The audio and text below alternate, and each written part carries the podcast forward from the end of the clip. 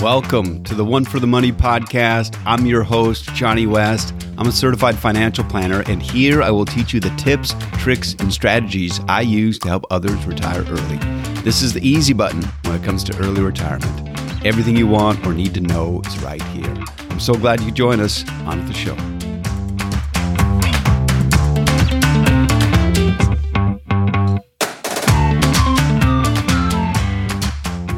Welcome to episode 57 of the One for the Money podcast. I am so very grateful you take the time to listen.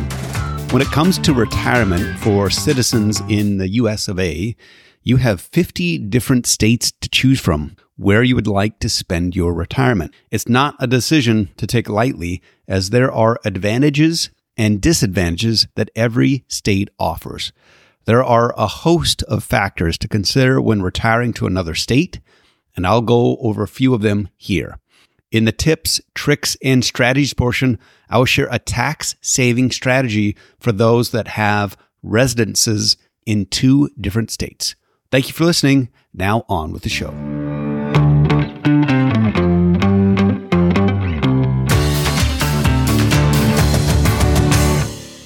Growing up in Canada, I obviously didn't learn the entertaining songs sung in elementary school to assist students with their efforts to learn U.S. history.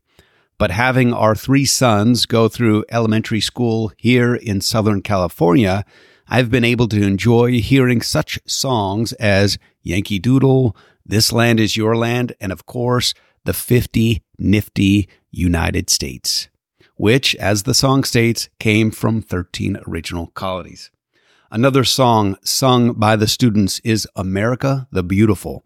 And having been fortunate to visit most of the states and over 20 national parks in this country, I can wholeheartedly agree that America is indeed the beautiful, with my favorites being Glacier, Yosemite, Crater Lake, Bryce Canyon, and Zion National Parks.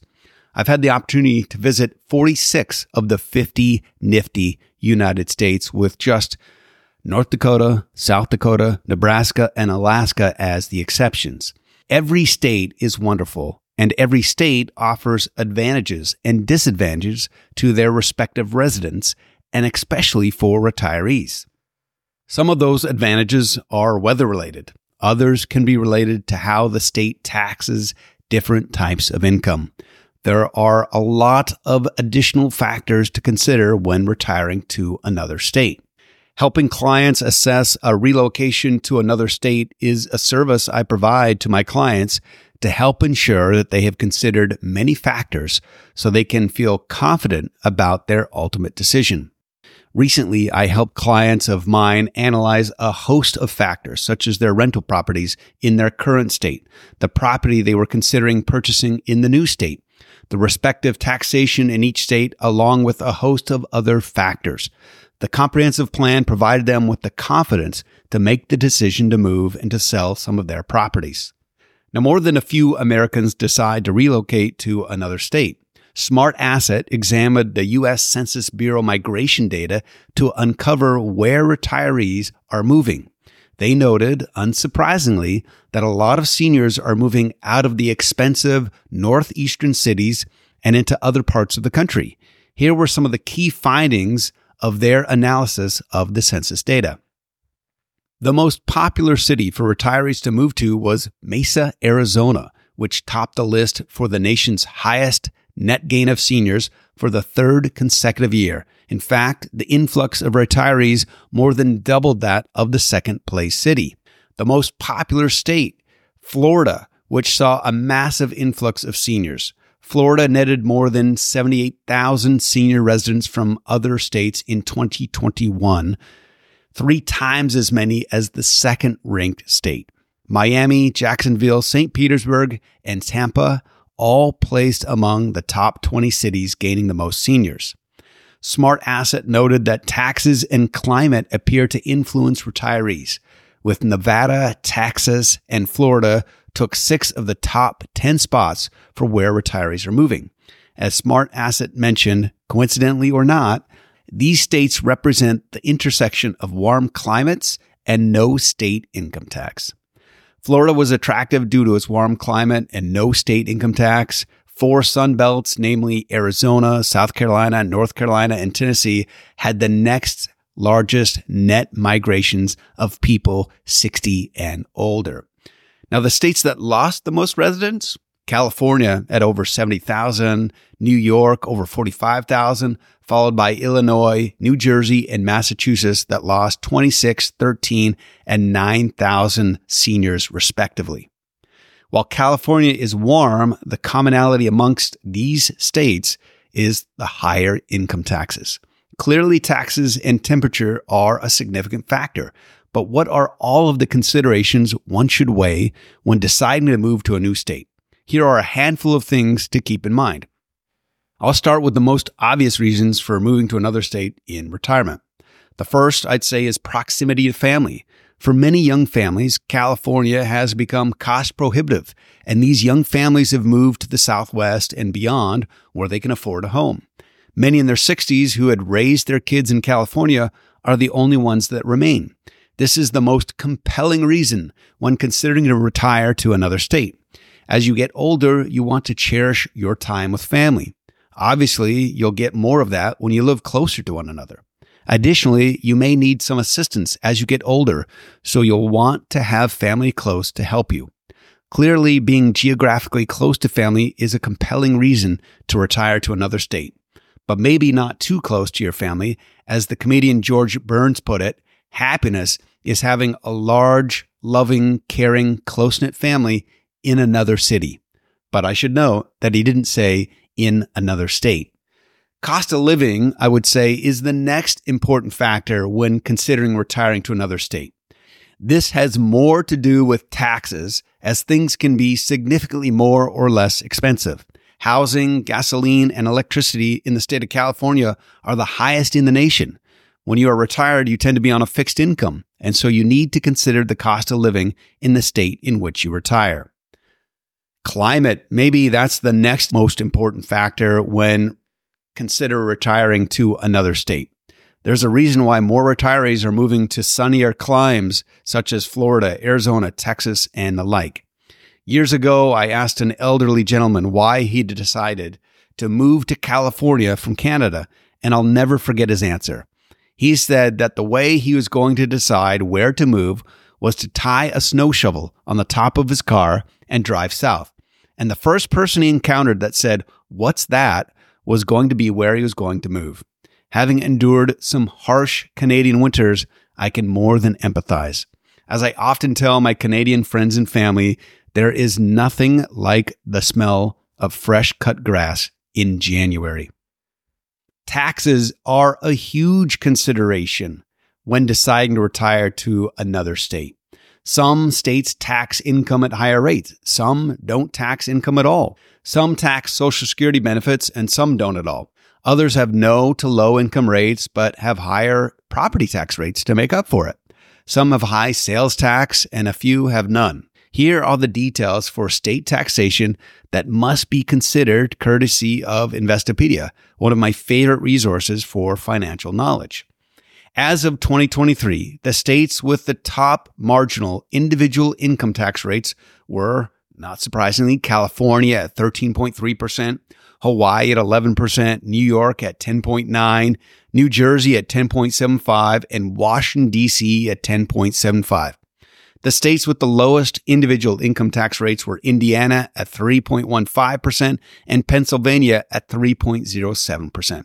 However, Alaska, Florida, Nevada, South Dakota, Tennessee, Texas, and Wyoming have no state income tax, while New Hampshire only taxes interest and dividend income, and Washington only taxes capital gains income. As of 2023, Hawaii, Alabama, and Colorado are the states with the lowest real estate or property tax rates. Hawaii's was 0.29%, Alabama's 0.41, and Colorado's was 0.51. The states that had the highest property taxes were Connecticut, Illinois, and New Jersey, who were all above 2%. How do the different rates translate into an annual property tax bill? Well, take a home valued at 217,500. In Hawaii, the homeowner would pay $631 a year in property taxes. In New Jersey, they'd pay over 5,000. Now, only 5 states don't have statewide sales taxes. That's Alaska, Delaware, Montana, New Hampshire, and Oregon. Besides state level sales taxes, 38 states have local sales taxes as well. Now, the states with the lowest average combined state and local taxes are Alaska at 1.76%, Hawaii at 4.44%, and Wyoming at 5.3. And those with the highest combined state and local are Arkansas at nearly nine and a half, Tennessee at over nine and a half, and Louisiana also over nine and a half percent. As a Kitces.com article on the subject states, assessing states based on taxes is not as straightforward as it seems. They noted that the tricky part is navigating the many nuances and exceptions included in the different tax codes of the 50 states. Many states either have income based limitations on the tax benefits that higher income retirees can realize, while others cap the total amount of retirement tax benefits that an individual can use. For example, there are 32 states and the District of Columbia that completely exclude Social Security income from their normal income taxation. And there are two states that fully tax Social Security, namely Utah and Montana.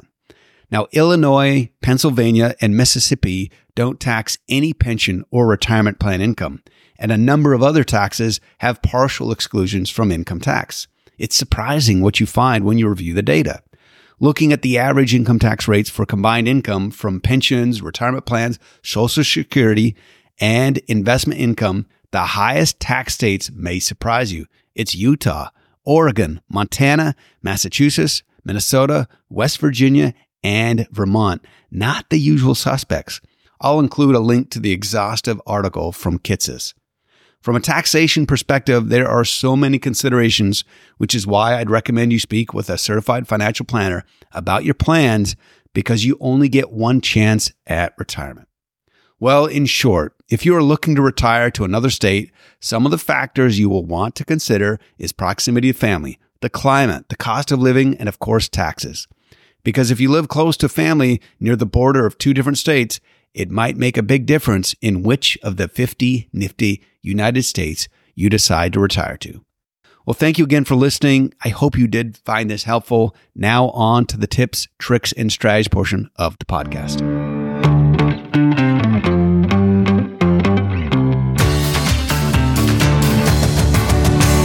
Welcome to the tips, tricks, and strategies portion of the podcast where I will share a tax saving strategy for those who have residences in two different states.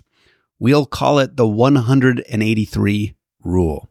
Why that number? Because there are 365 days in a year and 183 days is just over half.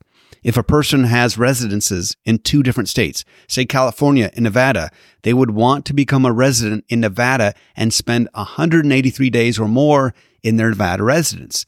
This would ensure that their income would be taxed at Nevada rates and not California's because they spent the majority of their time in Nevada. That's a significant tax savings. A warning though, that you will want to make sure you really do live outside of California for 183 or more days, as California and other states do conduct residency audits to ensure you are actually living outside of the state. They look at cell phone records, electricity usage, and other factors to confirm you weren't in the high tax state for more than 182 days. Here are the best practices to show residency in another state update your mailing address with the Postal Service, and have bills and financial statements sent directly to your new home. Obtain a driver's license in your new state. Register to vote in your new state. Close any accounts at local banks in your old state and open a new account in your new one. Buy or rent a home in your new state and record how many days you spend in your new state versus your previous one. Well, these were courtesy of Investopedia, for which I will include a link to in the show notes. Again, I hope you found this helpful. And remember, a better life is a result of better planning. Have a great one.